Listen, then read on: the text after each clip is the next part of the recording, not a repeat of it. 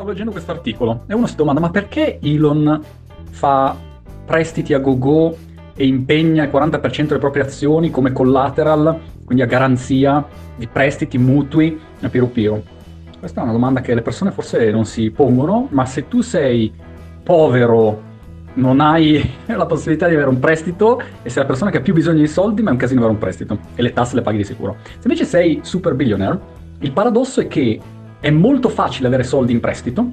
e tutti i billionaire pigliano soldi in prestito, anche se non ne hanno bisogno, perché in questo modo non vendono le proprie quote, azioni, asset, proprietà, sulle quali se no pagherebbero tasse, capital gain e compagnia cantante, e continuano in questo modo ad avere un sacco di cash e un sacco di tasse non pagate in sostanza.